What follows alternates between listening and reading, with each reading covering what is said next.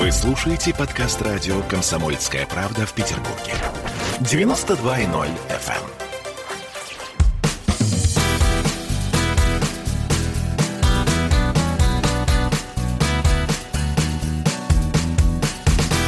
Легенды и мифы Ленинградского рок-клуба. В студии радио «Комсомольская правда» в Санкт-Петербурге в программе «Легенды и мифы Ленинградского рок-клуба» у микрофона Александр Семенов. Здравствуйте, рокеры! И сегодня у нас в гостях вот уже второй раз в студии «Комсомольской правды» поэт, композитор, фронтмен группы НЭП Сергей Паращук. Сереж, добрый вечер. Добрый вечер. Привет, Саша, еще раз. В общем, без «Комсомольской правды» нам никуда. Никуда. И сегодня тоже. Вернемся к продолжению истории о группе НЭП и о Сергее Паращуке. Итак, хотел бы вспомнить то удивительное произведение, написанное тобою, без которого сейчас просто трудно представить себе выступление питерской команды «Зенит». Невозможно представить просто фронт без этой песни. Расскажи, как она появилась, как она вообще... Как она, откуда она вдруг вот вышла из твоего сердца? Так, ну, в принципе, я как большинство, скажем так, я хотел сказать все, но все-таки наверняка бывают исключения из правил. Так как питерский человек, естественно, и любящий спорт, и занимавшийся и футболом, и хоккеем, естественно, болел за питерский СКА и за питерский «Зенит».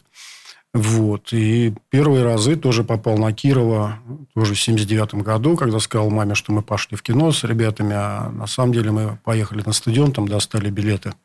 Вот. Тоже на меня произвело неизгладимое впечатление, почти 100 тысяч человек. Вот. А самое неизгладимое впечатление на меня произвело после матча. Вот это был ужас, конечно. Я никогда себе не представлял. Во-первых, я впервые увидел конную милицию. Я никогда не думал, что у нас где-то еще ездят на лошадях. Вот. Я очутился в жуткой совершенно давке. Даже страшновато было немножко. 100 тысяч. Да. И... Разъехаться, кто сейчас также не понимает, не было станции метро, ни Крестовский остров, ничего этого самого. Все разъезжались только трамвайчиками. И это, конечно, было нечто. Вот. Попасть в такой трамвайчик, да еще, не дай бог, с активными болельщиками. Но это было круто. Это было круто, но страшновато, да. Вот. И я долго ходил. Вот потом вот у меня был перерывчик, связанный с армией, потом вот становление коллектива, и долгое время только по телевизору матчи смотрел. И вот в 98 году, да, в конце 98-го, наверное, да, в начале 99-го меня затащили, ну, предложили, я с удовольствием согласился, на Петрович уже, на Петровский, на «Зенит».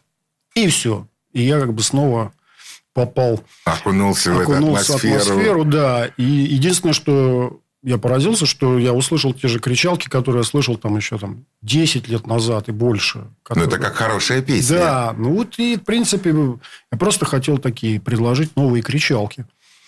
Что-то такое. В принципе, идея такая была. Один человек мне подкинул другую мысль. Говорит, а что ты песню бы не написал бы? Конечно. Ну, я говорю, конечно, идея хорошая. Ну, вот я с этой идеей... Где-то 2.5 года, наверное, 2 ходил на стадион. Почти постоянно, он практически, да. Ездил на выезда. Стал ездить. Вот. И в какой-то момент, вот после одного матча, по-моему, с Ростовом это было, да. Или с Ротором, не помню. Проигрывали мы 1-0, выиграли 3-1. Был очень замечательный матч. Потом там какие-то были стычки с ОМОНом. Какая-то была такая там... Очень серьезная потасовка. Я прибежал домой, доехал, и в башке крутился мотивчик и куча всевозможных, так сказать, куплетиков. И вот я за 5 минут там накатал их там, на бумаге, там, штук 20, наверное. Вот. Ну, выбрал из них такие наиболее, потому что там были не совсем удобоваримые вещи. Вот. Нецензурщина иногда все-таки проявляется, но я ее душу. В зародыше. В зародыше, да. Поэтому оставил только такие четверостиши, которые нормальные. И все. И мы на следующий день, как раз была репетиция, мы сделали эту вещь. И, в принципе, мне показался она достаточно забавной. Я сказал об этом там пару людям, они пришли на точку от Невского фронта, там, да, услышали, сказали, вы что, обалдели, эта вещь должна, типа, звучать на стадионе. Я говорю, да, никаких проблем. Говорит, завтра, типа, игра, мы играли в Кубке Интертота, вот, нужно к завтраму, можно? Я говорю, как, студия, что там? Ну, типа, ну, что, у вас нет знакомых? Но я позвонил на студию Добролет, директор, вот, хороший знакомый мой. Он говорит, ночью, в принципе, свободно. Я говорю, сколько будет стоить? Он говорит, столько. Я озвучил сумму вот тем, кто пришел, можно сказать, заказчикам. Да. Они говорят, это вообще не проблема, вот тебе деньги, давай. Мы сразу с репетиции поехали на студию, и утром я ребятам, так сказать, отдал этот диск с одной этой песней и пошел домой спать. Потом проснулся и поехал на стадион, естественно, болеть за «Зенит». И что я услышал? На стадионе я услышал, как играет эта песня. И как им удалось туда ее пропихнуть. И, честно говоря, я не знаю. Какая красивая легенда. Это даже не легенда, а и не миф. Но очень похоже. Но именно так оно и было. Да, ну это здорово. Спасибо, что рассказал. Это действительно очень интересно. Вперед за Питером. Я болею за «Зенит». В общем, это круто. Ну, так оно и получилось. Просто. Ну, некоторые называли ее неофициальным гимном. Да, нет, это действительно, это официальный, это неофициальный, это гимн. Гимн нашего «Зенита». Мне приятно это слышать. Но есть еще достаточно хорошие песни про «Зенит». Слушай, их вспоминать не будем. Вот остановимся на том произведении, которое было создано тобою. Скажи мне, почему так получилось в жизни, что очень многие музыканты, которые находились в твоем окружении, потом попадали в группу «Алиса»? Так нет, все очень просто. В конце 97-го года у меня случилась травма, которая, так сказать, в принципе, из-за нее где-то на 2 года группа НЭП прекратила свое существование. Вот, и нужно было, так сказать, остальным музыкантам что-то делать. И, например, барабанщик наш Игорь Федоров оказался приложим у чижа, потому что Серега Чиграков позвонил и сказал, что их подвел их барабанщик. Им нужно было ехать на следующий день уже дальше ехать в тур. Он вспомнил, что у меня очень профессиональный есть музыкант, и попросил, так сказать, временно, вот, что может быть более постоянно. Да. Ну вот, он оказался у Сереги Чигракова почти на 12 лет. А Женька Левин тоже, значит, каким-то образом пристроился к Алисе. Вот. И когда я уже после такого, скажем, почти уже выздоровления стал снова собирать коллектив. Он не собирался, естественно, уходить, хотел просидеть на 2 стульях. Но это... Не бывает. Ну, непонятно, так не бывает, да. Вот. И я тоже... Потом пришел вот замечательный наш друг и гитарист, музыкантище Игорь Романов ему на смену. Вот. И другой барабанщик. То есть, ну, получился полсостава новых. Они потом тоже оказались как-то в группе «Алиса». Игорь Романов тоже. Да, но это все очень тоже просто, потому что в этот момент из группы «Алиса» ушло 2 музыканта, и нужно было срочно что-то делать. Вот, ну, то есть, вообще нужно было что-то делать Кинчеву, и он просил тоже, типа, временно, пока тудым-судым, ну, и чего, ребята. Ну, а если еще так вспомнить, что у вас репточка была, в принципе, практически одна. Ну, одна не одна. Тот дух, в общем, там витал, поэтому кого взять? Конечно музыкантов группы НЭП. Было очень мало времени для подготовки. У меня всегда, как обычно, были хорошие профессиональные музыканты. Ну, и... Лёвин нашептал. Как красиво было сказано. Как обычно, хороший профессиональный музыкант. Вот в этом и есть Паращук. Давай, «Зенит», давай послушаем. Давайте, да, раз уж про эту песню поговорили, мы послушаем эту песенку «Зенит». «Зенит». Я к игре готов. Я давно уже не вижу плохих снов. Я беру пивка, в голове слегка звенит, но мне все по барабану. Я болею за «Зенит». Сегодня игра. Все от винта, синий, бело-голубой, это наши цвета, вся семья на меня сегодня судит, но мне все по барабану, я болею за «Зенит». «Зенит, вперед за Питер, Зенит! Вперед за Питер, Зенит! Вперед за Питер!» Я знаю точно, что «Зенит» победит.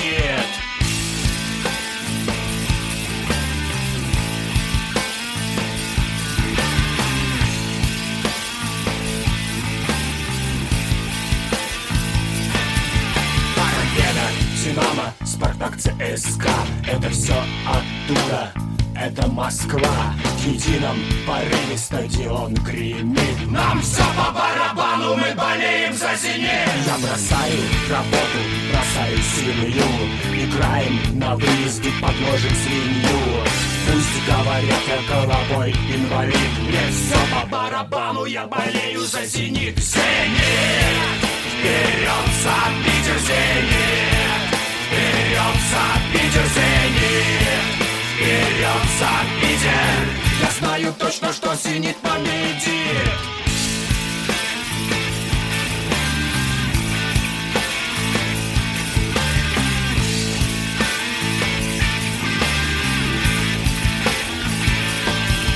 Не поможет судейство, не поможет вранье. Судьи в черном, как воронье. Московское судейство нас не страшит. Нам все по барабану, мы болеем за «Зенит». Я знаю, скоро будет лафа. Мы будем пить из кубка УЕФА. Так крикнем дружно: «Зенит, победи!» Нам все по барабану, мы болеем за «Зенит». «Зенит». Легенды и мифы Ленинградского рок-клуба. Я, Эдвард, на вас рассчитываю как на человека патриотических взглядов. То возникает вопрос, а куда податься русскому мужику? Ну, разве что в ЧВК Вагнера. Перефразируя известную либеральную формулу, российскую либеральную формулу, надо дождаться, пока вымрет последнее непоротое поколение, да? Отдельная тема с Олегом Кашиным и Эдвардом Чесноковым.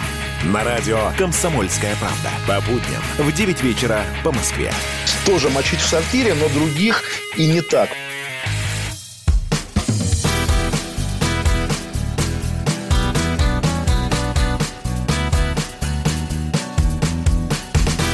Легенды и мифы Ленинградского рок-клуба. В студии радио «Комсомольская правда» в Санкт-Петербурге в программе «Легенды и мифы Ленинградского рок-клуба» у нас в гостях Сергей Паращук, группа НЭП. Всем добрый вечер. Добрый вечер. «Зенит» послушали, настроение шикарное, о музыкантах вспомнили, но у тебя был еще один проект, о котором, наверное, не вспомнить, но это будет просто преступление для всех наших радиослушателей. Это, конечно, я говорю, «Дубы-Колдуны». Да, веселый проект. Что это такое? Откуда это вдруг появилось? С кем ты все это сделал? Ну, это, да, веселая, забавная история такая. Вот это уже можно говорить легенда и миф. Потому что это полумифический коллектив. Легендарный, но полумифический. Потому что собран он был тоже... Ну, это все опять вот чисто случайно. Потому что мы как-то с Вадиком Курулевым... Кто не знает, кто это такой, это известнейший музыкант, мультиинструменталист, басист и гитарист группы ДДТ. А сейчас он играет... «Электропартизаны». Сейчас у него свой проект «Электропартизаны». Он еще играет в группе «Разные люди». Вот. В общем, короче, очень классный музыкант и человек. Мы с ним давно были знакомы, и... Периодически сейчас на каких-то таких вечеринках, посиделках где-то пели вот эти старые песенки всевозможные из мультфильмов, и просто которые слышали с детства, и, чисто вот для развлекухи. И один раз нас так тоже, а что вы, давайте что-нибудь такое бы и сделали, веселое. Вот. Потому что к этой идее еще подключился тоже Андрей Васильев, в простонародье Худой. Худой.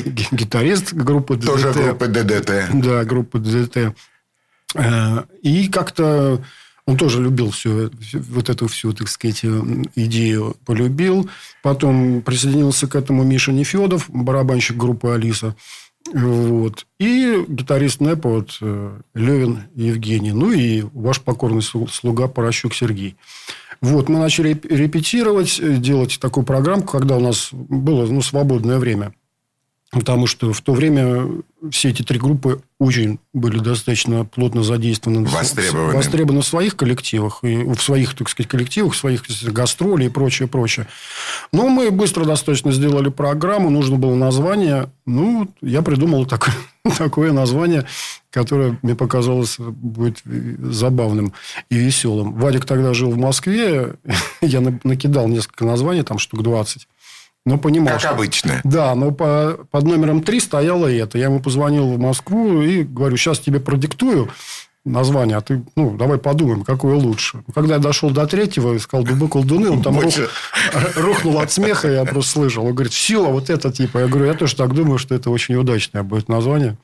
И мы, так сказать, таким образом записали альбом, дали несколько, может, десятков концертов в Питере и в Москве.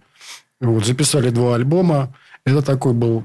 Веселый был отрыв просто, где можно было повеселиться, пошутить, может, даже поиздеваться. И вообще провести приятное время с друзьями, которых довольно редко видишь, опять же, из-за этой гастрольной жизни. И просто приятно провести с ними время. Плюс за это еще платили деньги. Это вообще было замечательно. Да, проект...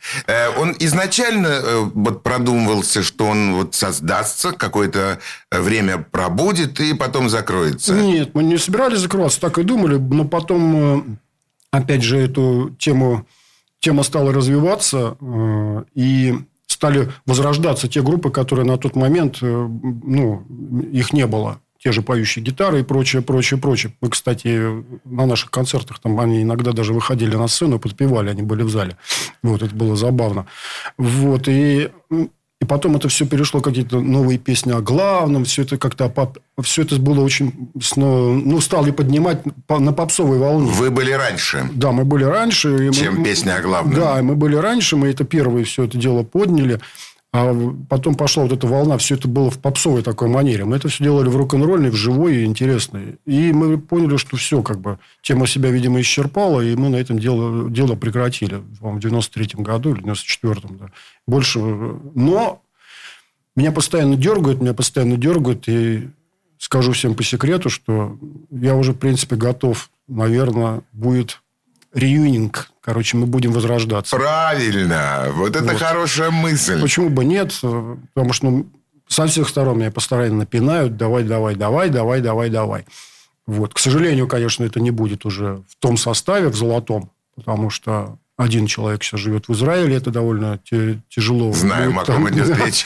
Вадик очень занят и сейчас не хочет этим пока заниматься. Но 3, по крайней мере... из отцов-основателей готовы этим заняться. Это и я, и Мишка Нефедов, и Женька Левин. Трио бандуристов из того золотого состава будет. Миша Нефедов играет не в одном коллективе, поэтому Нефедов, для него будет еще один коллектив. Это только в радость. Да, так что я думаю, что в ближайшие, так сказать, месяцы мы уже найдем полноценные нормальные замены и приступим... Это хорошие слова, отличная мысль. И на самом деле меня это очень радует. Расскажи мне немножко о тех музыкантах, которые рядом с тобой находились в период НЭПа, становления. У тебя играл Володя Козлов даже, если я не ошибаюсь. Играл немножко. Играл дядя Миша на саксофоне. Он замещал тогда... так получилось... нашего саксофониста Лешку Волкова. Год он с нами отыграл. Потом... Да, кстати, дядя Миша, с ним было интересно. Он приходил такой, солидный дядька, джазмен, все. Дядя Миша Чернов имеется в виду. Михаил Чернов, да, известнейший саксофонист. Играл он тогда... он джазовый известный музыкант и играл в группе ДДТ. Сейчас все периодически Юркой Шевчуком приглашается к большим каким-то концертам. Сейчас он занимается преподаванием. Да, и преподаванием занимается. И он такой приходил вечно. И он поиграл с нами буквально немножко. И тут, значит, он заходит как-то на репетицию. И тут мы падаем просто. Просто падаем. Во-первых, он лет на 20 нас всех старше. Не просто что так, он дядя Миша. И он приходит, значит, в казаках, в джинсах, в косухе. На голове бандана... И ухо пробито, серьга в ухе. Мы выпали в осадок. Это было нечто. Потом мы созванивались с Юрой Шевчуком. Он такой, что вы сделали? Что вы сделали с дядей Мишей? С дядей Мишей, да. Я говорю, а что, разве тебе не нравится? Да нет, говорит, нравится. Но это вообще, говорит, человек помолодел лет на 20. Я говорю, так с кем поведешься, так сказать, так тебе не надо. Да, наверное, это все-таки твоя энергетика, твое отношение к жизни, твоя любовь к жизни. То, того, что ты удивительный в этом отношении человек. Поэтому и люди, музыканты, которые находятся вокруг тебя, они как мотыльки летят на огонек, на свет. Я не знаю. Ну, вот кто еще из известных? Ну, вот, естественно, это Игорь Романов, это группа «Земляне», экс-«Земляне», экс-группа «Союз». Вот, потом своя собственная группа. «Союз», его собственная группа. Потом «Романов», его сольный проект. Потом это группа вот, «НЭП». Потом это группа «Алиса». Вот. То есть, известнейший человек и очень крутой музыкант. Это Андрей Вдовиченко, сейчас барабанщик группы «Алиса». Это вот Игорь Федоров, долгое время игравший у «Чижа». Вот. Это, ну, с кем мы еще сотрудничали? Ну, мы на записях у нас принимали участие. Там кто только не принимал. Это и саксофонист группы «Бригада С» Лешка Ермолин. Вот. Это и... А, это если там хоровые там брать дела, это у нас я и Женька Федоров был из «Текилы Джаз», подпевал и «Рикошет», «Царство ему небесное», и огромное количество людей, которые каким-то образом, так сказать, ну, были иногда задействованы.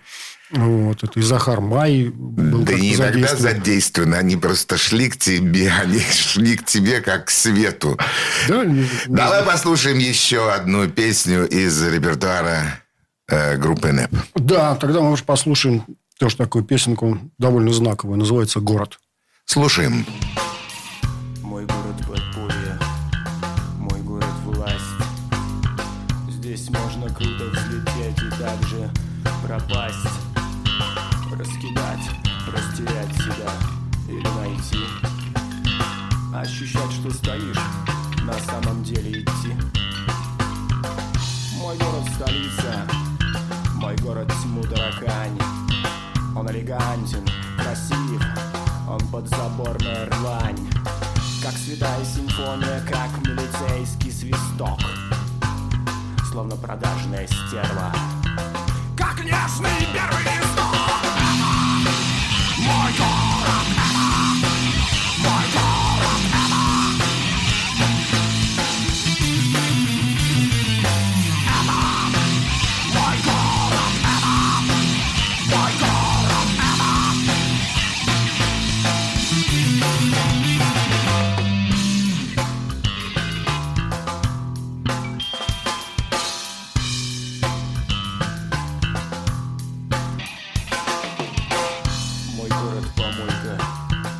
мой город, это мой город, это.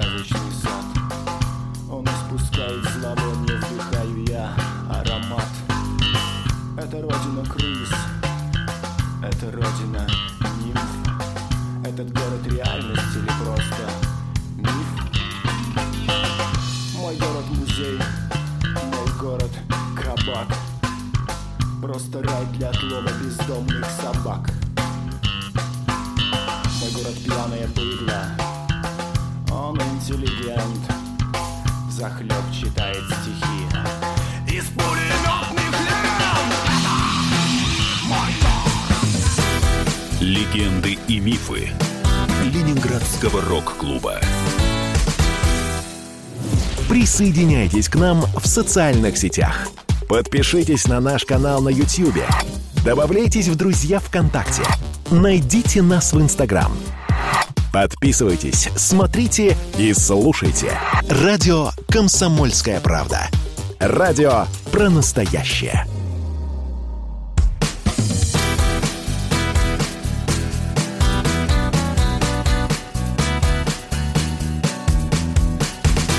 Легенды и мифы Ленинградского рок-клуба. В студии радио «Комсомольская правда» в Санкт-Петербурге в программе «Легенды и мифы Ленинградского рок-клуба». У микрофона Александр Семенов и наш гость Сергей Паращук, фронтмен группы НЭП. Еще раз добрый вечер. Здрасте. Сереж, давай вспомним еще Ленинградский рок-клуб. Ты считаешь, что тогда это было важное событие для нашей жизни, для жизни музыкантов, для нашей страны? Или это был такой проходящий момент, который, в общем, не очень долго так просуществовал? Ну, 10 лет, даже чуть меньше. Ну, почему 10 лет? Больше, чем 10 лет. Ну, на самом деле, я считаю, что это очень, очень важная вещь была не только в культурной жизни Санкт-Петербурга, но и в культурной жизни страны. И я думаю, что это знаковое было и место, знаковое событие, и это повлияло очень сильно вообще, в принципе, мне кажется, на жизнь нашей страны. Может быть, я говорю слишком высокопарные слова, но мне так кажется. Нет, ты не пафосно говоришь. Ты говоришь совершенно правильно. Почему не все музыканты, которые были резидентами, членами Ленинградского рок-клуба, выбрали свою жизненную дорогу музыку? Так, во-первых, тогда это особо и не подразумевалось, что на этом можно как-то там типа зарабатывать. Большинство, в принципе, этим и не собиралось заниматься. Кому-то, может быть, не очень везло с гастролями. Это тоже было не так просто же делать. Все нужно было организовывать. Кому-то, может быть, не нравилась такая гастрольная жизнь. У кого-то что-то не получилось. Коллективы разваливались. Там еще как-то... Кто-то там... Кому-то не очень везло с директорами. Кому-то не очень везло с директорами, да. То есть, много составляющих таких было. Кто-то просто, может быть, хотел этим заниматься, как хобби. И не собирался становиться профессиональным музыкантом. Хорошее слово прозвучало — хобби. Я тоже об этом очень часто теперь думаю, что, может быть, действительно для многих музыкантов это было, такое творчество в форме хобби, да. Не зарабатывание денег. Да, то есть просто у нас это получилось так, что это переросло в жизнь, потому что, то есть, мы тоже все где-то работали, но когда вот пошло, то сначала можно было там взять за свой счет, там еще чего-то как-то отпроситься с работы 1, 2, 3 раза. Но когда мы уже начали ездить куда-то далеко, уже все. Уже не отпроситься. Надо было выбирать. То есть, либо, так сказать, заниматься музыкой, либо, так сказать, вот этим. Мы все тогда впятером выбрали этот путь. В принципе, я не жалею. Хоть он и сложный. Сложный, но... Но он очень приятный. Он то, что греет душу. Он разный, он сложный, он жуткий. Неоднократно я пытался это дело... думал, что брошен в тяжелые какие-то минуты, и не только минуты, часы и времена, что это, все, хватит, невозможно. А все равно это как я говорю, это уже из этого болота мне уже никуда. А как семья относится к музыкальному творчеству, к поездкам, к гастролям, к отсутствию дома? Сейчас этих поездок и гастролей не так много, как раньше. А в то время? В то время... В принципе, с пониманием. Работа такая у человека, что ж тут сделаешь? Моряк загранплавание. Да, ничего не поделаешь. В принципе... были, конечно, какие-то сложности. Все-таки всем должно быть понятно. То есть, когда ты уезжаешь буквально на несколько дней, это одно. Когда ты уезжаешь на пару-тройку месяцев, это совершенно другое. Бывало тяжеловато, но, в принципе, это, скажем, не было таким камнем преткновения для семьи. В общем, вы находили какое-то всегда общее... Какой-то, да, консенсус. Консенсус, да, как говорят. То есть, он был найден. Скажи мне, то, что все-таки... возвращаясь к Ленинградскому рок-клубу, если бы его не было, если бы он не случился в 1981 году, как ты думаешь, музыканты смогли бы найти свою точку соприкосновения с огромным миром? Или это было бы очень сложно? До распада Советского Союза, я думаю, 99% да. не нашли бы, потому что в то время... Ты не мог просто брать сам. Во-первых, кто, опять же, не понимает того времени. То есть, ты также не мог выйти, например, с гитарой просто на улице и петь. Тебя бы сразу забрали в милицию. Это раз. Во-вторых, ты бы не мог ездить ни на какие гастроли, потому что никакого разрешения у тебя на это бы не было. Это два. Ты должен был бы работать от какой-то филармонии. В филармонию ты бы никогда не устроился, потому что у большинства музыкантов, скажем, не было... полного образования музыкального. И прочее. Поэтому филармонию тебя бы вряд ли устроили. И получается замкнутый круг. Это опять какие-то подпольные, полуподпольные выступления. Какие-то квартирники и прочее. Поэтому рок-клуб дал, он как раз и дал возможность так называемым самодеятельным музыкантам выступать на сцене. Потому что там проводилась литовка текстов и прочее. Литование текстов, да. Кто не понимает, что такое литование текстов, это ты текст приносишь, его, значит, проверяют и одобряют. Можно его исполнять со сцены или нельзя. Идеологически он не вреден.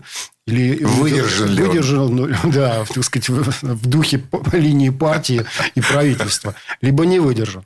Вот, поэтому все сдавали на литовку. Чаще всего тексты такие самые простые, самые незатейливые.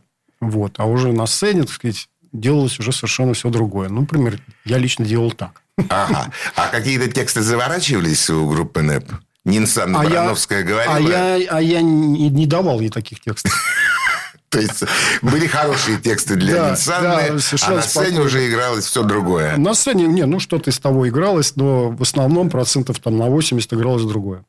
То есть, такой был некий обман. Ну, периодически, да, за это мы поплачивались. То есть, там были гастроли, когда нам обрубали электричество на каких-то там... То есть, там после 3-4 песни, например, в городе Ульяновске была очень жесткая разборка. Нас там повязали, играли на комсомольском собрании, посвященном 70-летию ВЛКСМ.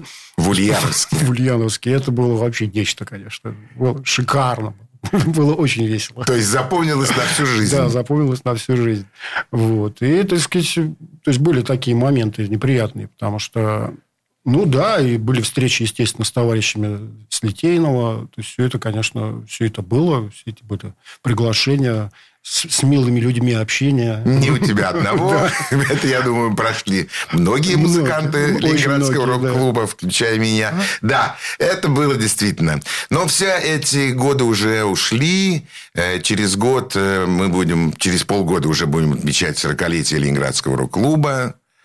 7 марта 2021 года мы отметим 40 лет Ленинградскому рок-клубу. 2 поколения уже сменилось, и сегодняшнее поколение, боюсь, что уже даже и с трудом помнит, и вообще как это... Было ли это вообще на самом деле? Мистически, кстати, получается. Вот сын у меня родился как раз 7 марта, в день рождения Ленинградского рок-клуба.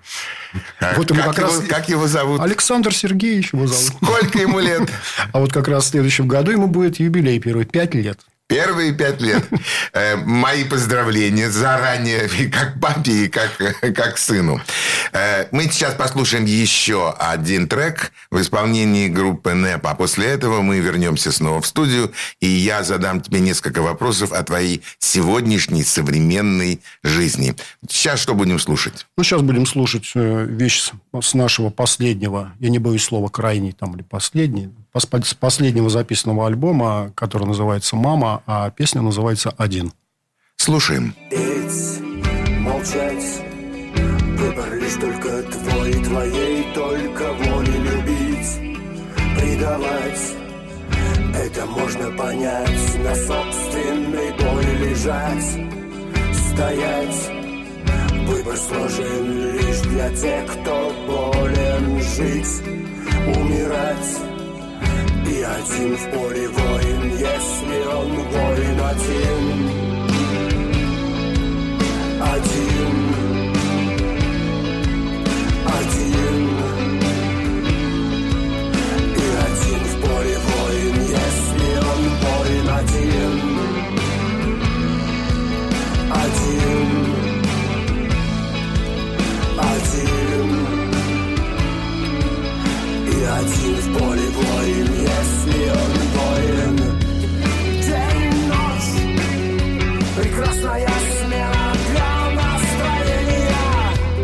Сын, дочь, нелепый вопрос дурацких сравнений. Друг, враг, не могу даже думать о всепрощении. Свет, тьма, библейский вопрос.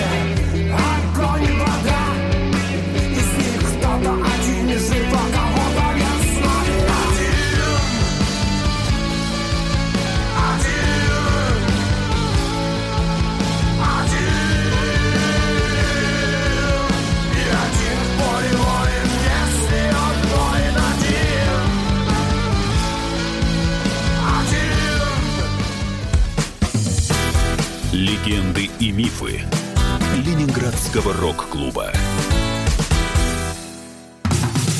Как дела, Россия? Ватсап-страна! Это то, что обсуждается, и то, что волнует. Это ваши сообщения в прямом эфире, в том числе и голосовые. Каждый будний день с 11 до 15 часов с Михаилом Антоновым. Эфир открыт для всех. Включайтесь. Радио «Комсомольская правда». Радио про настоящее.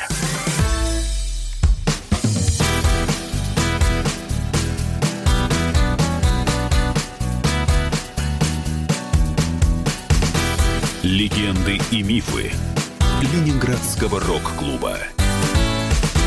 В студии радио «Комсомольская правда» в Санкт-Петербурге в программе «Легенды и мифы Ленинградского рок-клуба» у нас в гостях Сергей Паращук, фронтмен группы НЭП.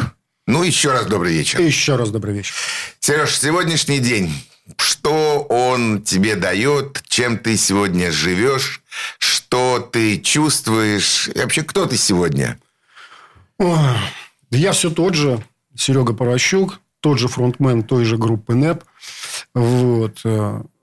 Продолжаем борьбу. Плюс я еще, да, работаю в подростковом молодежном центре Охта. Вот.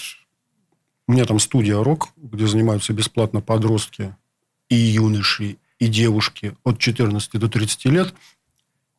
Что, кстати, довольно интересно. Ты как-то так очень тихо об этом говоришь. Хотя, на самом деле, я бы на твоем месте просто кричал об этом бы. Ты, кроме того, что ты остаешься фронтменом, ты еще преподаватель. И не просто преподаватель, а ты руководитель целой студии. Ну, это мы ее так обозвали, студия «Рок», да. Вот, где я пытаюсь каким-то образом помочь тем, кто хочет заниматься тем пластом музыки под названием рок. Ну, и не только рок. То есть, считай, что в Красногвардейском районе открыт маленький рок-клуб. Ну, такой, скажем, клуб по интересам. Клуб по интересам. Но там занимаются мальчишки, девчонки, которые хотят играть музыку, которые... Да. И ты являешься их наставником. Ну, я пытаюсь им помочь. Скажем так. Да, то есть ты не заставляешь их что-то делать. Нет, а ты пытаешься понять, что же хотят они. Да, пытаюсь понять, что-то подсказать. Сложно работать с молодежью? Да, не знаю. Я же все время как бы с молодежью. Я сам молодой. Да не, ну всю жизнь, как бы, я не знаю... Меня так окружает все время жизнь, что даже люди, которым вроде как 60 там, и 70, а в душе... Они все молодые. Они все молодые, поэтому я как-то... Я не знаю. Мне кажется, я все время с молодыми людьми. А легко ли тебе находить общий язык с высшим руководством? Ну, я не всегда все понимаю. Что они хотят? Да, некоторые моменты, конечно, мне не очень понятны, скажем, там, зачем вот какие-то... Ну, чисто из таких... Какие-то лишние, по-моему, на мой взгляд, бюрократические всевозможные вещи. Много очень писанины, вот это да. Ну, зато живая работа с детьми, подростками, молодыми, так сказать, господами и дамами, это, в принципе... Все компенсирует. Конечно. Тем более, что не ты первый уже этим занимаешься. Ты упоминал группу «Мифы». Вот Сережа Данилов был точно таким же руководителем такого же вот подросткового клуба. И, например, группа «Черный кот» родилась именно вот в недрах подросткового клуба Центрального района. Да. И Сережа был очень долгое время там, руководил практически до тех пор, пока он не ушел, к сожалению, из жизни. Поэтому ты подхватил вот ту хорошую эстафету тех хороших, великих музыкантов, которые... Ну, как-то вот так получилось, да. Я думал, что это временно... Такое, так сказать, временное явление, но вот временно уже затянулось, уже 7-й год пошел. Засосало. И как-то вот так. Ну, естественно, НЭП никуда не девается, все продолжается. Продолжаем делать музыку, продолжаем играть концерты, продолжаем. Это не мешает тебе, вот твоя работа не мешает тебе? Ну, скажем так, есть нюансы. Есть. Да, потому что все-таки работа достаточно много времени отнимает. И иногда времени, я чувствую, просто, да, бывает не хватает. ты занимаешься 2 раза в неделю, 3. 3 раза в неделю ты встречаешься с ребятами. Ну, это бывает так, как... Скажем так, 3 раза в неделю работает чисто эта студия, но могут быть всевозможные еще мероприятия, когда приходится и 4, и 5 раз иногда в неделю, и даже 6. А как они приходят к тебе? Ну, да тоже и сарафанное радио тоже работает. Ну, кто-то натыкается на какую-то рекламу в интернете. В принципе... Никаких нету этих рамок. Просто сейчас ты находишься на радио, не на сарафанном, а на настоящем радио. И, может быть, те радиослушатели, которые слушают сейчас тебя, думают о своих мальчишках и девчонках, которые хотят петь. И вдруг возникнет такая идея. Вот, так ради бога, милости просим. Прийти, поучиться немножко у известного и легендарного человека... Сергей Паращук, которым является... В принципе, я говорю, то есть говорить, что я там типа учитель какой-то, там супер преподаватель, это, наверное, все-таки преждевременно и не совсем правильно, но чему-то... Ты наставник. Да, чему-то подсказать, научить, направить, что-то вот такое. Очень мне нравится, конечно, работать с ребятами, которые вот пытаются писать сами. Вот тут мне очень интересно всегда, когда... А есть такие? Да. Есть. И они есть очень интересные. Очень интересных есть пару-тройку ребят у меня, которые очень интересны. Это действительно достаточно талантливые ребята. Называть фамилии не будем, просто когда они послушают передачи, они пусть каждый думает, что говорят именно о ним. К тебе обращаются как Сергей Иванович. Да. Не дядя Сережа? Не, ну как-то Сергей Иванович. Сергей Иванович, это так. Было сначала очень непривычно, но потом я привык. Потом ты привык. Привык и заполнять бумаги, и встречаться с ребятами. С заполнением бумаг у меня, конечно, это проблема. Тут, конечно, мне помогает моя жена. А вот представь себе, как тяжело было в Ленинградском рок-клубе президенту Коле Михайлову, Надежде Афанасьевой или там Нинсан Барановской заниматься всеми этими бумагами и точно так же ругаться на вас. Понятное дело. Я им сочувствую. Ну что ж, Сереж, большое спасибо тебе, что ты нашел время. Большое тебе спасибо, что ты... смог приехать на студию «Комсомольской правды», рассказать нам вот о том, как-то немножко о том жизненном пути, которым ты идешь. Я искренне желаю тебе успехов. И такой традиционный вопрос. План на будущее. Что будет у НЭПа?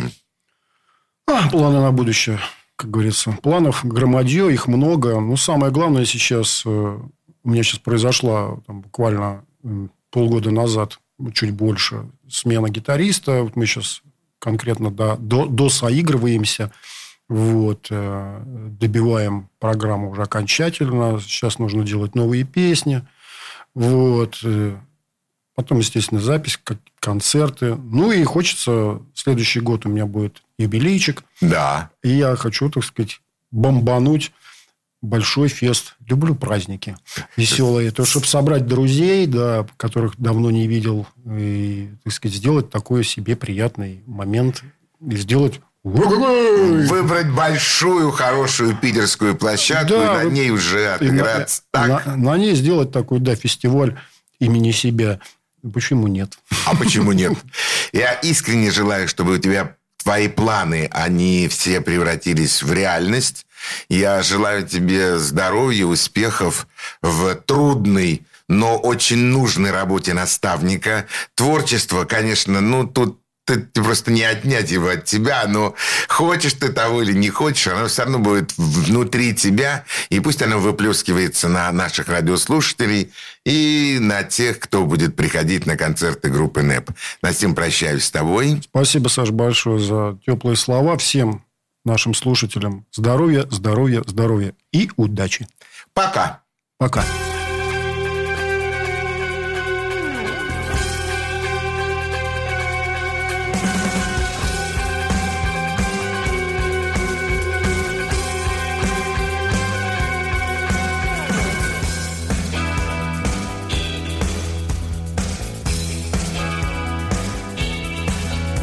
Мы слышим скрипы дверей,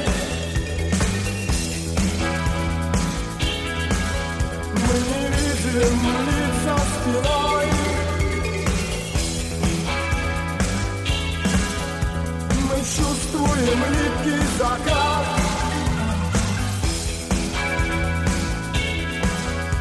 Уходящие весны